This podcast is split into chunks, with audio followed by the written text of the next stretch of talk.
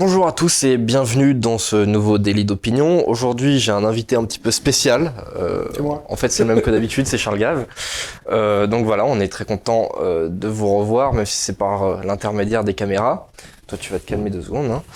Euh, alors, le premier sujet, c'est un sujet d'actualité internationale. Dans un sondage aux États-Unis, Joe Biden est à 42% d'approbation. Et d'ailleurs, il y a eu euh, donc ces derniers jours euh, une euh, élection pour le Sénat, notamment en Virginie. Pas pour le, pas pour le Sénat, c'était le gouverneur. Ah, c'est pour le gouverneur, Pour le gouverneur de l'État de Virginie. C'est ça, exact. et c'est donc le gouverneur républicain qui l'a emporté de plus de 10%, alors que euh, aux dernières élections euh, présidentielles, c'était euh, Joe Biden qui l'avait emporté dans cet État justement aussi de plus de 10%. Donc vraiment la, marge a été complètement inversée. Est-ce que pour vous le, côté l'idéologie Joe Biden est déjà complètement HS aux États-Unis? Et voyez-vous revenir éventuellement le, Trumpisme en 2024 Alors, il y a plusieurs questions là-dedans. D'abord, il y avait d'autres élections, non seulement en Virginie, mais aussi en, dans le New Jersey. Oui, absolument. Et les élections en New Jersey, ça s'est joué à très peu de choses. Et apparemment, euh, c'était très près. Et là, Biden l'avait emporté de 15%. Mhm, Donc, il faut bien savoir. Et, et, en plus, les gens ont été beaucoup votés. C'est-à-dire que beaucoup voté. C'est-à-dire que c'est pas simplement parce que les électeurs démocrates étaient découragés ou n'importe quoi. Les gens ont été beaucoup votés. Les démocrates ont voté autant que la dernière fois. Mais cette fois-ci, les républicains sont sortis en masse. Donc, euh, il se passe un phénomène, c'est qu'on a souvent parlé ici, je crois, c'est que les États-Unis sont vraiment en train de se scinder en deux, deux partis qui sont littéralement irréconciliables, qui n'ont rien en commun et qui ne sont pas d'accord pour vivre dans le même pays à la limite. Donc, j'ai souvent dit que le risque pour les États-Unis, en fin de parcours, c'était une, euh, une espèce de scission. Mhm. Peut-être une nouvelle guerre de sécession? Guerre de sécession, ne sera pas la peine parce que euh, on sait très bien qui est qui. Euh, et, là, il n'y a pas d'histoire de, il n'y a pas d'histoire de, mais tout ce qui était l'ancienne Louisiane française, c'est-à-dire ce qui monte de la New Orleans et qui arrive jusqu'à Chicago et avant les Rocheuses et avant la côte est, euh, bah, tout ça, c'est ça vote républicain. Mm-hmm. et, tout le reste vote démocrate. Et il y a eu un événement très intéressant dans cette élection, qui n'a pas été tellement souligné par les observateurs, c'est que pour la première fois, euh, le vote, la bascule du vote se passe chez les latino-américains.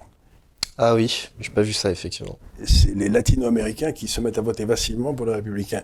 Or, c'est le moment, aussi curieux que ça paraisse, qu'on laisse que l'administration démocrate laisse rentrer tous les latino-américains qui arrivent, qui passent la frontière, il n'y a plus de il y a plus de contrôle, il y en a plus de 2 millions qui sont arrivés déjà.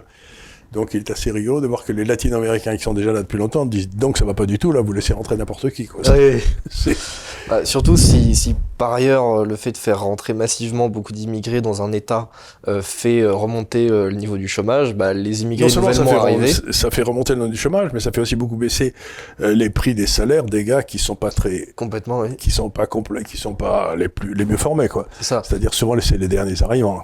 Et du coup les derniers arrivants ne veulent pas qu'il y ait de nouveaux arrivants pour les rabaisser encore. Pour, les, pour faire baisser encore leur salaire, pour avoir des gars qui les, qui les coupent encore. Donc euh, cette espèce de bascule de la, euh, de la population latino-américaine vers les républicains est, sans doute un élément important qu'il faudra prendre en compte dans le reste des États-Unis, partout. Mais aussi pour une autre raison, c'est que ça s'est beaucoup passé, en tout cas en Virginie, sur les questions d'éducation. C'est-à-dire que euh, la Virginie, en bon état démocrate, commençait à, euh, à enseigner dans les écoles euh, toutes, toutes, les saloperies imbéciles qui, euh, qui, étaient enseignées dans les universités. Et il y a eu une bagarre terrible entre donc le gouverneur de Californie, celui qui a de Virginie, celui qui a perdu là, qui a dit aux gens ce n'est pas aux parents de décider ce qu'on enseigne à leurs enfants. Mm-hmm. Ce qui est une idée complètement de gauche en effet, mais qui a, qui a moyennement marché parmi les parents, et les parents sont très importants aux États-Unis dans les conseils d'académie, de lycée. Et il s'est passé un phénomène curieux, c'est que, encore là, c'est intéressant, mais il s'est passé un phénomène curieux, c'est que, à ce moment-là, le syndicat des professeurs a demandé au ministère de la Justice de demander au, FBI, c'est-à-dire le FBI c'est sous le ministère de la Justice, hein, de demander au FBI de surveiller les parents qui gueulaient contre les professeurs. Et alors que d'habitude, quand vous faites une demande comme ça, il faut 6 à 9 mois pour que ça remonte là, le processus hiérarchique, que ce soit vérifié, etc. Là, elle a été accordée en 4 jours. Et donc, les gens, quand on dit comment alors, on, gueule parce que les professeurs font n'importe quoi dans les conseils des lycées, et maintenant on va nous mettre le FBI sur le dos. Donc c'était une utilisation, encore une fois, un peu comme il avait fait avec Trump, du FBI pour se débarrasser de leurs ennemis politiques. Et donc ça fait le plus mauvais effet sur l'électorat, parce que le...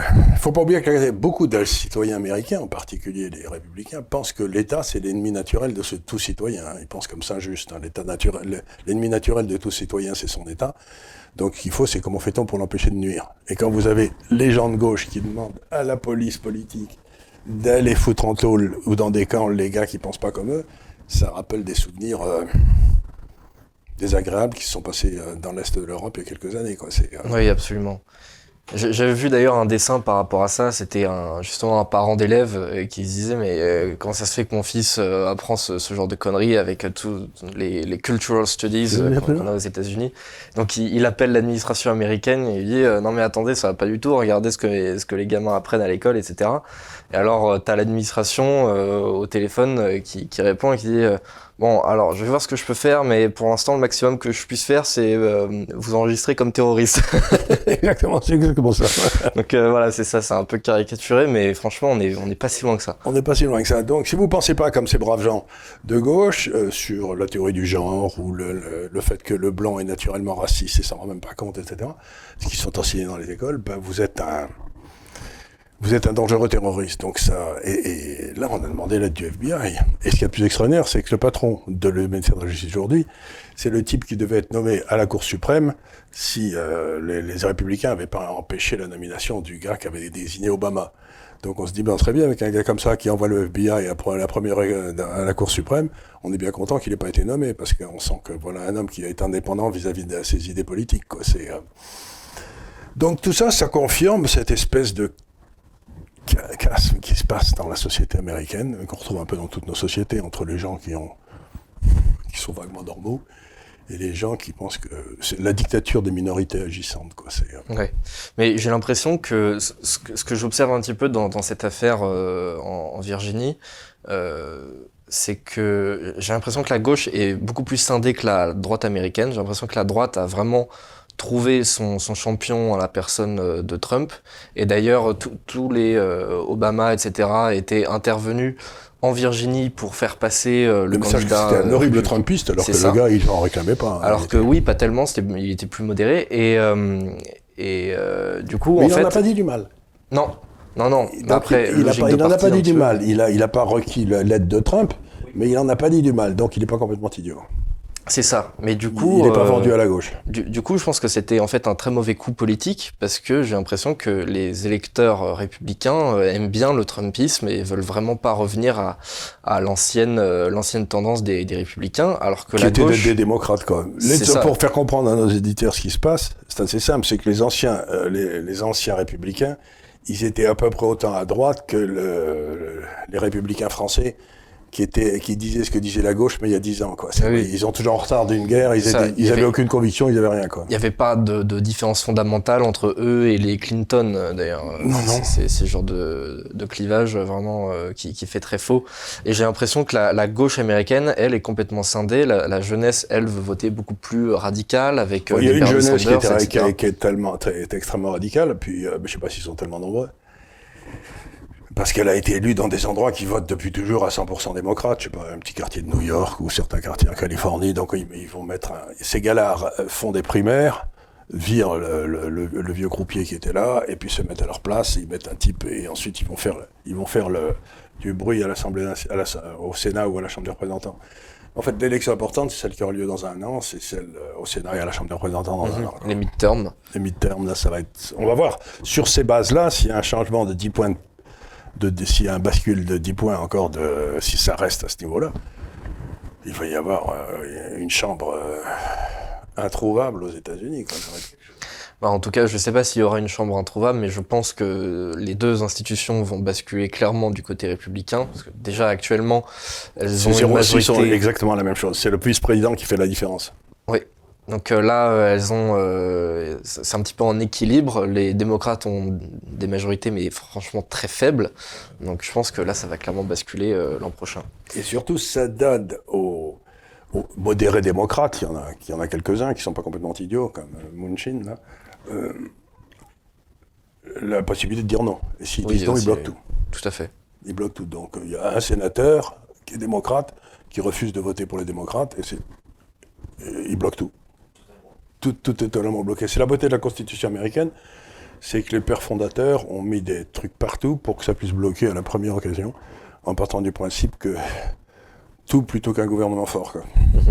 Donc c'est possible que en fait euh, pendant deux ans, de 2022 à 2024, euh, l'Amérique soit complètement ingouvernable pour les démocrates en fait. Bah, ce qui va se passer, c'est ce qui s'est passé quand on avait eu Obama. Les deux premières années, il avait fait tout plein de bêtises. Et ensuite, dans les six ans qui suivaient, il avait euh, la Chambre et le Sénat qui étaient contre lui. Bah, il est allé jouer au golf, quoi. Ouais. Il s'est rien passé. C'est ça. Euh, la deuxième information de la semaine, je ne sais pas si vous avez vu l'émission, mais d'ailleurs c'est pas tellement ça qui est, qui est, le plus important. Mais euh, Renaud Camus a été invité dimanche soir sur euh, sur CNews. Alors ce qui était euh, intéressant dans cette affaire, c'est pas tellement ce qu'a raconté Renaud Camus. Voilà, il est passé 20-25 minutes à la télé dans, dans l'émission de d'Yvan Rioufol donc sur CNews. Mais ce que je trouvais le, plus important, c'est qu'en fait, il était invité à la télévision, ça ne s'était pas vu depuis euh, pas mal d'années. Est-ce que, euh, on en a déjà un petit peu discuté euh, dans des émissions précédentes, mais est-ce que vous pensez que là, la droite est en état de décomplexion totale? On me fait passer des messages secrets là. Je tiens à le dire. Non, alors ce qui se passe, si vous voulez, Renaud Camus, donc c'est cet homme qui vit dans le Gers, une espèce de tour médiévale qui, écrit un français magnifique, qui, a eu, qui est un, homme éminent, et qu'on empêche de parler depuis bientôt 20 ans en France, selon les bons principes de, de, l'Église nouvelle qui vous excommunie hein, parce que vous avez dit des gros, des, gros mots. L'Église catholique. L'Église catholique de nouvelle. Il y a longtemps qu'elle n'a plus excommunié personne, la pauvre Église. Alors, euh, il a été invité, je sais de source sûre qu'il a fallu littéralement que l'organisateur de l'émission euh, mette sa démission en balance pour que ce soit accepté. Ah oui D'accord. Et parce qu'il y avait un... Il faut pas oublier que dans tous ces organismes de droite du style de Figaro, euh, le comité des rédacteurs est toujours a toujours été capturé par des trotskistes et des gauchistes, que ce soit droite, c'est la même chose. Et donc, dès que, par exemple Zemmour disait quelque chose au Figaro qui déplaisait à, la, à leurs petits amis de gauche, euh, alors qu'ils travaillent pas dans les, alors qu'ils travaillent dans le Figaro, ben, ils poussaient des cris en disant c'est un scandale. Et donc, ils désavouaient à chaque fois Zemmour. Donc, dans tous ces organismes de médias, euh, le monde syndical des journalistes ratés, il y en a beaucoup, euh, s'est organisé pour empêcher les autres de parler. C'est pas qu'eux, ils aient quelque chose à dire. Leur but essentiel, c'est d'empêcher les autres de parler. Donc ça s'est passé aussi à, à, ces news. Ça n'a aucune importance. Je veux dire, c'est bien qu'ils commencent à parler, parce que ce que disait euh, Solzhenitsyn, c'est que la raison pour laquelle les, médiocres créent ce qu'on appelle... Le langage commun, vous savez, cette espèce de bouillie qui veut rien dire, euh, des mots qui s'alignent et qui n'ont aucun sens. C'est parce que dès que quelqu'un ne le parle pas, on le repère tout de suite et on peut le mettre dans un camp. C'est ce qu'on a fait avec Camus. Hein. Comme il ne parlait pas le langage commun, l'espèce de langage de porc qu'ils utilisent tous, qu'ils écrivent, ils écrivent avec des sabots, ils sont nuls, et eh ben, euh, il est repérable et donc on l'a martyrisé puisqu'il avait du talent. C'est un très bon signe, que ces gars-là perdent leur pouvoir. Mhm. Mais ça n'a aucune importance parce que le message était là quand même. L'utilisation du, langage en politique est extrêmement important. Il y avait ce, mot de Lénine. Euh, c'est euh, ils avaleront les mots et ensuite ils accepteront la chose. C'est quelque chose comme ça. Et donc euh, oui, effectivement, le, la politisation du, langage est extrêmement proéminente dans, tout le trotskisme. Et, et surtout, il y a des mots qu'on n'a pas le droit de dire. Mhm, bien sûr. Mais justement, bah, on va, on va pas les dire pour des questions de. de ah bien sûr, il y a des mots qu'on va pas dire. Attention, nous, on est, on est, ici, vous avez remarqué, on est des créatifs. Donc il y a des mots qu'on ne dit pas, des, des concepts qu'on n'évoque pas, parce qu'on veut pas, on veut pas vous fâcher. C'est ça. Euh, information suivante. Euh, alors ça, c'était un, article de, dans Causeur euh, d'Aurélien Marc que, que j'ai lu tout à l'heure. je trouvais ça intéressant. Il opposait en fait la République française et l'immigration. Alors que d'habitude, on dit justement, euh, voilà, France, terre d'immigration, et même euh, République euh, immigrationniste, etc. Et justement, celui qui ne veut pas accepter l'immigration sort du champ républicain. Et en fait, lui, il faisait un parallèle absolument inverse en disant, celui qui accepte l'immigration, et spécialement l'immigration d'aujourd'hui, parce qu'elle est, elle est complètement rétrograde, elle est antisémite, etc. En fait, c'est celui-là qui est anti-républicain. Est-ce que vous faites aussi ce, ce je fais depuis toujours. Euh, pour être très simple, c'est qu'il y a un certain nombre de religions, euh, ben, qu'on ne va pas nommer, mais qui sont dont les valeurs sont complètement incompatibles avec celles de la République. Encore une fois, euh, je, m'en réfère à Jacques Ellul, qui n'était pas un, homme d'extrême droite, hein, c'est le moins qu'on puisse dire. protestant, professeur à Bordeaux, spécialiste, un homme éminent, et euh, bon, ben, il disait, il avait organisé avec euh, le grand mufti, je pense, que ça doit être mufti, de, je suis pas sûr, de la mosquée Al-Azhar, à, mhm. au Caire, oui. au Caire euh, une conférence sur, euh, qui a duré trois jours sur euh, la religion musulmane est-elle compatible avec les valeurs démocratiques. Mhm. Et ils avaient présenté leur cas tous les deux, et tous les deux étaient arrivés à la fin en disant non, y compris le musulman. Donc il n'y avait pas, d'ailleurs, il y a qu'à voir le pauvre maréchal Sissi, le mal qui se donne pour essayer de changer ça. Il a du, mal. Donc, euh, et les musulmans qui viennent en temps, euh, avec euh, un projet politique derrière leur arrivée, ils viennent parce que leur but, c'est de changer la société française.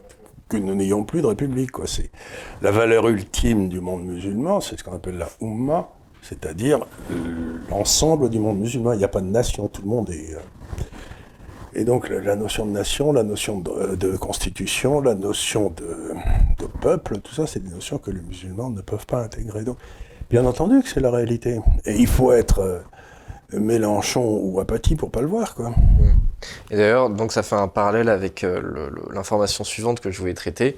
C'était cette propagande de la Commission européenne qu'ils ont faite euh, sur Twitter en début de semaine, euh, en mettant en fait des photos, des, photos de visage euh, découpées sur la moitié, c'est-à-dire une moitié classiquement dévoilée et une moitié avec un voile islamique en faisant la, promotion du, vivre ensemble. Alors évidemment, il ne, il ne parlait que de cette religion-là, euh, Les autres et, problème. et en fait, il présentait ce fait, le voilement massif des femmes d'Occident, comme quelque chose euh, de tout à fait normal qui allait nous arriver dans les années à venir, parce que finalement on avait la chance d'avoir euh, une immigration massive venue d'ailleurs qui allait nous importer leurs leur mœurs et leurs coutumes.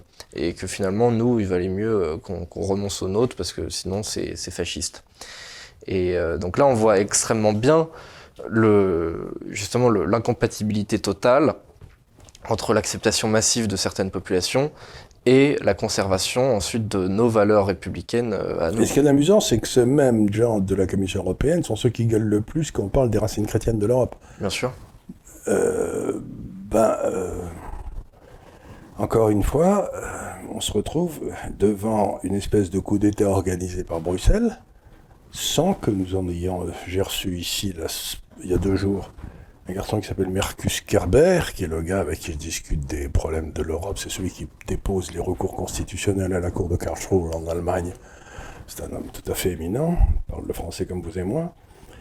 Et euh, il y a depuis 20 euh, ans une espèce de coup d'État permanent qui est mené en Europe par un groupe mené par la Commission, qui outrepasse à chaque fois les responsabilités constitutionnelles qu'on lui a données pour s'en octroyer de nouvelles sans qu'on l'ait autorisé. Mhm. Et donc, c'est un maintenant. et à mon avis, plus ils le feront, plus il est probable que l'Europe va se défaire. Parce que c'est pas acceptable pour toute une série de populations. C'est dans le fond un chiffon rouge pour la, pour la Pologne, pour la Hongrie qui ont cet avantage extraordinaire de s'être battus pendant des siècles contre les Turcs, par exemple. Oui, oui. Donc, Et ils Pour voir arriver des musulmans, ça leur fait moi, ils s'en souviennent. hein.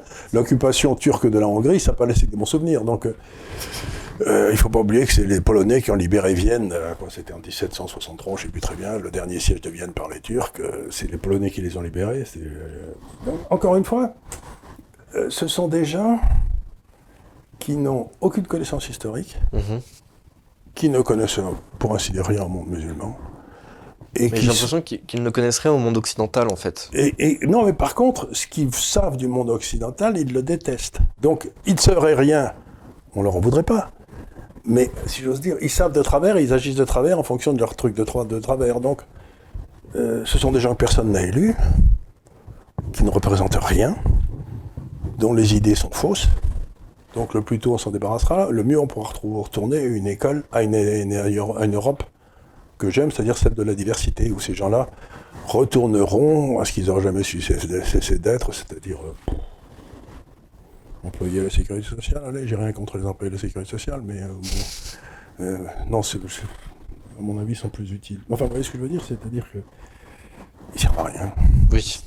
Et- Ça, je suis- je Et suis donc, il faut, il faut, et nous coûtent très cher, donc. euh, Oui, j'ai pas un désaccord de fond sur, euh, sur cette opinion-là. Qu'est-ce qu'on fait des gens qui servent à rien, qui coûtent très cher et qui ont de mauvaises idées? Bah, on les laisse se démerder déjà. euh, Et des, gens, on les met dans la vraie vie pour qu'ils travaillent. C'est ça.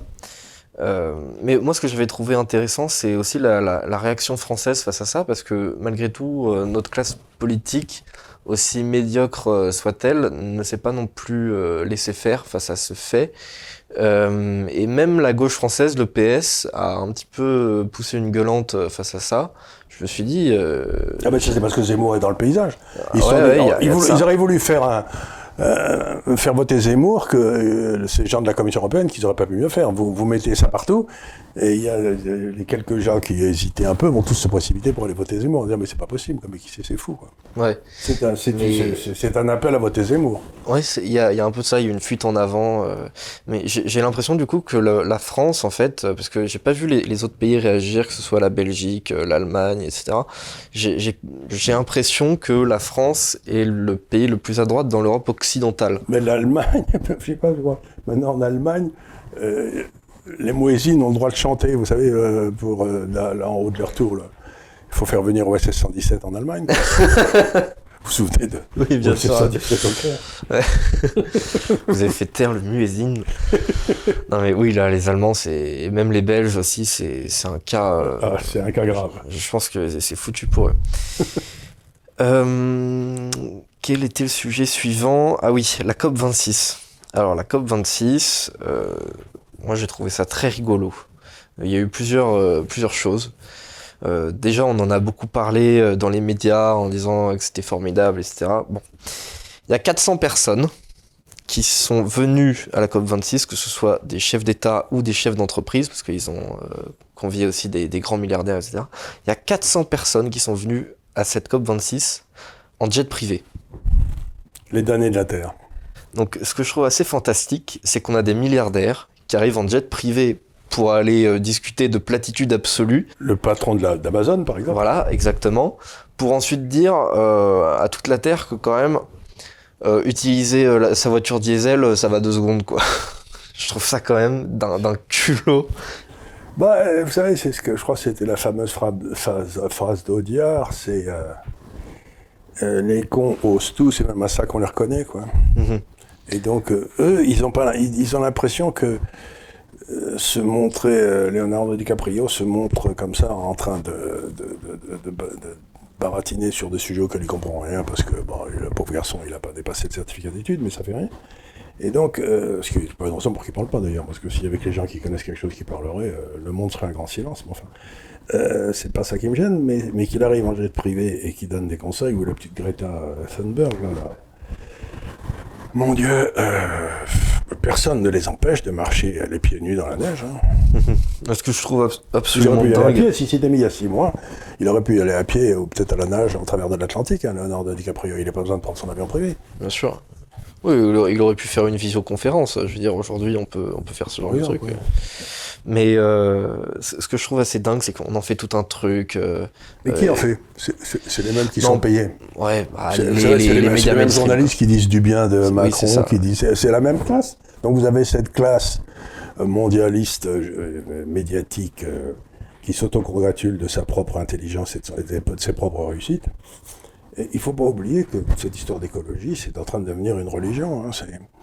C'est ce qu'avait dit euh, quelqu'un que j'avais reçu ici, qui s'appelait euh, Gérondeau, qui était un ancien, un, haut fonctionnaire français, qui disait ben, écoutez, vous avez toutes les caractéristiques d'une religion. D'abord, on a commis des gros péchés. Vous et moi, si vous voulez, en roulant en voiture et tout, on met en danger la, la déesse Gaïa. Vous savez, c'est la Terre. Donc la déesse Gaïa est beaucoup plus importante que l'humanité. C'est euh, bon, on a mis en danger. Donc, comme on a mis en danger la déesse Gaïa, on va tous mourir dans des souffrances atroces. On va, on va griller. L'apocalypse. Et vous remarquerez que euh, on va souffrir dans des souffrances atroces parce qu'il fera trop chaud. C'est-à-dire que c'est l'enfer. Donc on revient à un vieux, une vieille crainte qu'on a eue pendant des siècles, c'est celle de l'enfer. non, non, mais on va griller comme des salauds. C'est qu'on est d'ailleurs, donc on va griller comme des salauds. Mais heureusement, il y a un clergé qui s'est levé au nom de la déesse Gaïa et qui va nous défendre, qui peut intercéder pour que, comme euh, Dieu dans Jonas, avec la, vous savez, avec la Bible, quand il va annoncer à Ninive qu'il faut qu'il se repente, euh, les gars de Ninive se repentent et donc Dieu ne détruit pas Ninive. Donc il, est brave homme. Euh, et donc là, euh, si on suit le crédit, si on suit le, nouveau clergé, eh ben, on va, on va pas mourir. On, mourra, mais beaucoup plus lentement, ce qui est, ce qui est quand même beaucoup mieux. C'est, mourir de faim, c'est, en prenant 30 ans pour y arriver, c'est quand même mieux que de mourir tout de suite, quoi, grillé. Je suis pas sûr, on peut en discuter. Et donc, une fois qu'on a fait tout ça, qu'on a payé ce qu'il fallait et tout et tout, mais il faut les payer suffisamment pour que la classe des prêtres vive sans travailler. Et en priant la déesse Gaïa pour sauver tous ces pécheurs. Nous, on doit travailler comme des fous avec de moins en moins d'énergie d'ailleurs. Donc c'est-à-dire que notre productivité de ce sera de baisser, on sera de plus en plus pauvre. Oui, bah oui, bah le dogme euh, écolo, c'est c'est pas, c'est même plus de dire euh, il faut des énergies propres parce que le, le les campagnes anti-éoliennes, etc. commencent à percer. Du coup, ils voient bien que les énergies qu'ils nous ont vendues pendant 30 ans, en fait, ça va pas le faire. Du coup, ils disent en fait la meilleure énergie qui soit, c'est celle qui n'est tout simplement pas produite. Donc euh, vraiment, on revient au, moulin. on revient, on revient au moulin ou au vélo. Euh, on va mettre, des, on va centrales électriques sur toutes les salles de sport. Vous savez, les types pédaleront et on, en verra pédaler. C'est comme ça qu'on fera marcher Paris. Donc il y a une espèce de recul intellectuel, et c'est ce que j'ai aussi souvent dit ici, c'est ce qui me frappe depuis 15-20 ans, c'est on est en train de passer de la science, qui était le but, comprendre comment ça se passait, comment on comprend agir et comment améliorer les choses, à une pensée magique et depuis 15-20 ans, on est en train de penser à une pensée magique, et ces gars-là sont totalement représentatifs d'une pensée magique. Oui, on passe de la science à la croyance. On passe de la science à la croyance, c'est ce que disait Karl Popper, et puisqu'on ne peut pas prouver que c'est faux, si on ne peut pas prouver qu'une hypothèse scientifiquement est fausse, eh ben ça veut dire que c'est pas de la science, c'est de la, de la croyance. Bien sûr, et c'est pour ça que j'aime beaucoup, euh, je ne sais pas si vous avez suivi euh, les, les frasques euh, de la fameuse Sandrine Rousseau, parce que euh, la, c'est le comble de la bêtise. La, plupart des écolos, comme euh, Jadot, euh, ils essayent de masquer. Cachent leur jeu.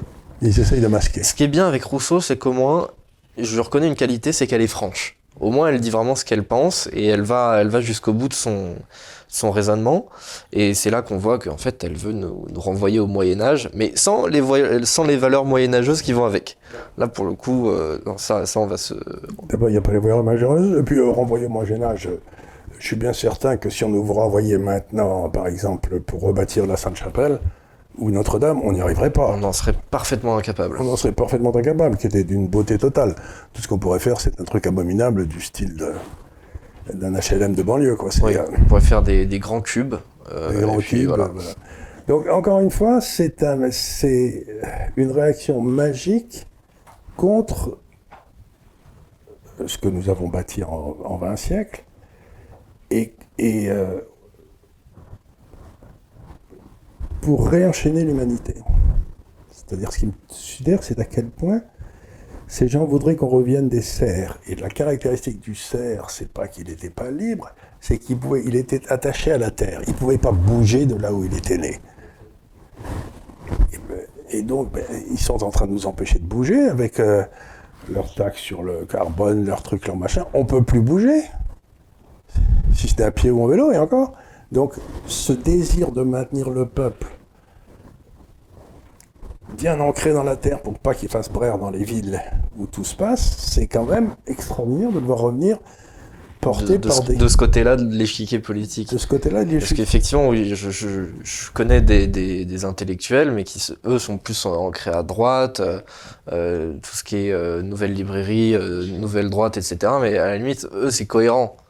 C'est cohérent de vouloir revenir à un système à l'ancienne, parce que là, on s'est trop dévoyé. C'est ce dans, dans, dans langage français, les réactionnaires. C'est-à-dire qu'avant, c'était mieux. Oui, oui. non, il dit, ça sera pire, mais on n'a pas le choix.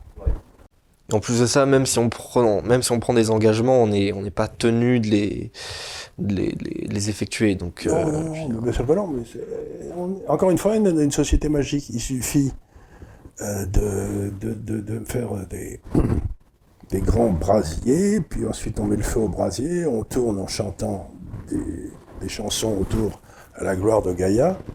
Et on espère, et on espère que ça va nous aider. Bien sûr, ça c'est la. une pensée complètement magique. J'ai l'impression de retourner si vous voulez, au sacrifice de Baal, au sacrifice humain, vous savez, qui se passait euh, à Tunis ou je sais pas où, quand, quand, quand là-bas ils étaient. Euh, non? On est dans un monde mais complètement foudroyant. Le retour de la pensée magique. Ouais. C'est ce que Chantal Delsol dans son dernier livre. On est en train de redevenir païen. Oui, mais avec euh, le côté pas du tout enraciné, etc. C'est vraiment euh, païen, ouais, mais euh, complètement dingue. Quoi. au moins, les païens, autrefois, ils étaient animistes, c'est-à-dire qu'ils avaient, il y avait une déesse qui vivait dans la source, et puis il y avait un type, il y avait un dieu qui vivait dans le chêne, donc au moins, ils avaient, ils contrôlaient les, les relations dans la Tandis que là, non, non, c'est ça. On est juste la déesse Gaïa. Ça me tue, moi. Cette imbécilité ambiante me tue. Et puis l'esprit le, aussi de la, de la COP26, c'est vraiment la, je crois, la quintessence de la notion de, de la politique en Occident, c'est vraiment de la, de la déclaration d'intention complètement nulle, de euh, vous inquiétez pas, on va sauver le monde parce que euh, sinon c'est l'apocalypse d'ici 8 ans. Euh, Mais ça puis... fait 8 ans, c'est comme on rasera gratuit demain, parce qu'il y a 8 ans on m'expliquait il allait, allait plus avoir, on allait, on allait plus pouvoir aller skier. Oui, oui. Je sais pas même, si vous vous même j'avais, retrouvé un, une déclaration d'un, officiel de, de l'ONU en 1989 qui disait Si nous ne faisons rien, d'ici 10 ans, les Seychelles seront sous l'eau. Non, les Maldives, pardon. Les Maldives seront sous l'eau. En l'an 2000, donc. Bon, bah, euh, j'attends de voir. Non, peut-être un jour, hein, peut-être, mais... Vous savez de combien monte prend... l'eau dans la mer à l'heure actuelle? On la mesure, hein, ça, parce qu'avec les satellites et tout, un millimètre par, par an. Mm -hmm. Ouais, bon, ça va. Un millimètre par an, ça veut dire. Ça va, on a le temps, alors. Mais bon, c'est surtout. cm, il faudra moi, un siècle. Hein. Moi, moi, je trouve l'écologie, c'est intéressant. Mais enfin, je trouve que la France fait sa part. Euh, franchement, on est exemplaire. C'est pas grâce mondiale. aux politiciens actuels, c'est grâce aux euh, De Gaulle et compagnie, qui, d'ailleurs, c'était pas du tout dans leurs objectifs, le coup d'écologie. Non, non, pas du tout. C'est complètement volontaire, mais c'est la construction nucléaire. Peut, marcher, peut marcher pour des. Donc, encore une fois, on, se remonte, on, on est en train de retourner dans un monde irrationnel, mais par contre, et là, je reviens à quelque chose assez rapide c'est que si vous dites à toutes les gens qui font, qui cherchent de, l'énergie, en particulier l'énergie fossile, du gaz, du pétrole, du charbon, que dans 10 ans, on passera à zéro, ils vont cesser de chercher. Et comme dans 10 ans, on n'aura pas remplacé les énergies fossiles par des énergies euh, renouvelables, dans les 10 ans qui viennent, on va avoir une crise énergétique gigantesque, parce que ceux dont c'était le boulot d'aller chercher des trucs, le feront plus, ils rendent de l'argent à leur actionnaire en disant que vous êtes gentil, mais maintenant, moi, je, moi, je, je suis, je, je, tiens pas à être détesté par tout le monde et être responsable de la fin de l'humanité. Donc, je, donc, Exxon, Total, tous ces gars-là, ils cherchent plus. Donc, on va vers une crise énergétique gigantesque où le prix du pétrole va passer à 400 dollars le baril et les, et les pauvres mour, vont mourir de faim. Parce oui, qu'on n'a rien prévu pour, de, pour la période de transition. Mm -hmm. J'ai l'impression que c'est un peu c'est un peu le principe, c'est euh, soit euh, d'ici 10 ans vous roulez au maïs, soit euh, vraiment c'est foutu et, vous n'y arriverez à, à rien. Et, et, donc, et, donc, comme on n'aura pas trouvé les solutions, je sais qu'il va y avoir une crise énergétique gigantesque dans les années qui viennent. Surtout si dans, dans le dogme on ne fait pas confiance au nucléaire, parce qu'aujourd'hui en France on Mais investit on ferait, beaucoup plus. On ferait.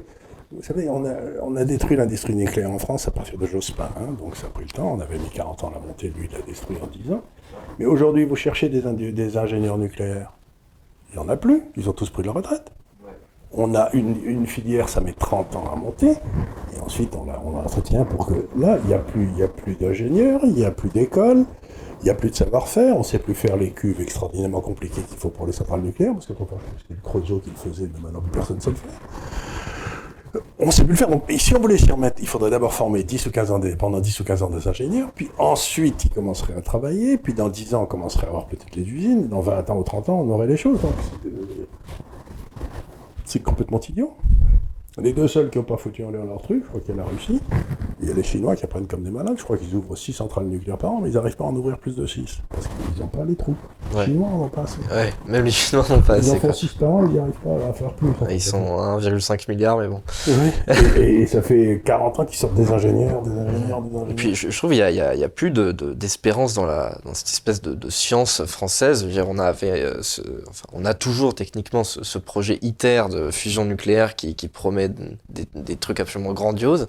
Et on investit beaucoup plus dans, dans l'éolien et dans le solaire que dans ce projet-là qui, qui est beaucoup plus sérieux. que c'est un projet mondial, qu'il est du côté de ma maison, là-bas, du côté du, dans, le sud, dans le sud et tout, il faut.